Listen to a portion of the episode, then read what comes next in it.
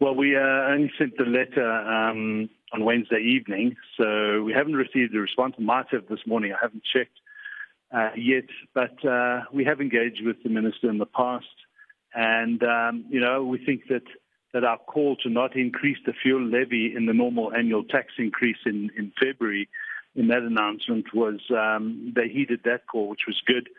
So hopefully they do heed this call as well. It just makes sense. Uh, otherwise, we are going to hit 25 rand per litre for diesel and petrol, and that's going to be damaging to the economy. And if they do not extend this relief beyond month end, let's talk about the implications thereof. Well, then um, then it is uh, an extra plus two rand for the uh, current, uh, roughly two rand for the current exchange rate and the high prices of uh, oil.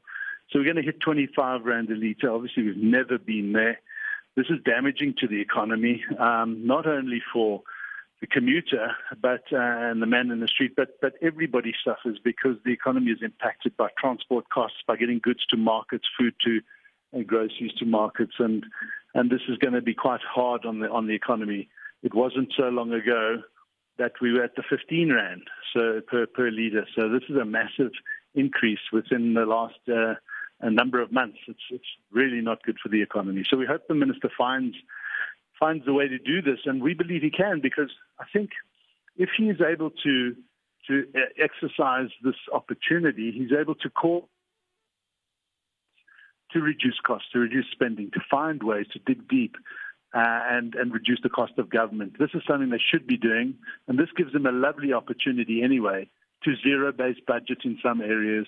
We know there's uh, maladministration. We know there's losses and, and, and, and misspending, uh, and this is the opportunity for him to call on government to really reduce costs so that we don't have to have this increase in this fuel levy. What if government argues that, well, uh, we had a similar sort of outcry when we hit 15 Rand uh, per litre, 20 Rand per litre. So this is just, you know, the normal course of things and how inflation rises, prices go up. This is just how it works. Yeah, sure, but this is really excessive. This is the pushing the boundaries. And we've also, he knows as well, that the levies have been increased above inflation for the last 15 years. It's been hard. Uh, the public have been hard hit.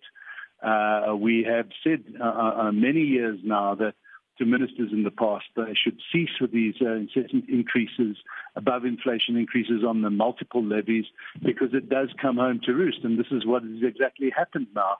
Um, and if he does take the fuel levy back somewhat and trim it, even if it's only by a rand, um, that would bring the fuel levy to where it should be, uh, at least one rand to one rand fifty below where it should have been had there been a, a, a normal inflationary related increase over the past. So we believe this is the sign of what has transpired in the past to now correct that. And sure, uh, he could adopt the approach of sorry, we, we're not going to do it because we can't afford the 2.8 billion rand per month loss in this 150. But we believe they can. They just need to find ways to save money. Now, another topical issue at the moment, Wayne, is the outcry over that 22 uh, rand um, monumental flag. And that, of course, uh, the outcry from the public has subsequently led to what seems to be the cancellation of that project now. Mm. At least, uh, you know, the president has um, publicly announced, excuse me, that he's told the minister to cancel it. So yes. the public sitting thinking, okay, there's a victory. Should we adopt a similar approach, perhaps, when it comes to matters of uh, the fuel price increase? Yes, um, exactly. And as I said earlier on, when government spends 22 million rand on a flag project or tries to, uh, it just goes to show that there is not the citizen-centric thinking in government spending. And if they adopt a citizen-centric thinking, there are hundreds of flag projects similar price flag projects happening every month around in, in, our government around the country. And if we could just deal with that, just deal with this prudent spending, cutting unnecessary costs, we would be able to save that money. So I think there will be a public outcry, um, and I think he's going to have to be forced to think about how to ease this reprieve back in and not just uh, slap a one rand fifty plus the plus the high costs that are coming, uh, and find a way. We've got to, you know, we've got to be use initiatives now in government. We have to dance very carefully around our, our uh, high costs of living, and this is up to the Minister of Finance to find those solutions. And it's good that he engages civil society to do that. So hopefully he does um, does do something. So, as you say, at least he engages civil society. So, do you know uh, when uh, we can expect that announcement on whether or not Treasury will extend the temporary relief on uh, fuel taxes? Well, he's got to till the 31st, uh, so another 10 days or so. They do normally announce um, the uh, the adjustments to the fuel price uh, in the first Wednesday of each month.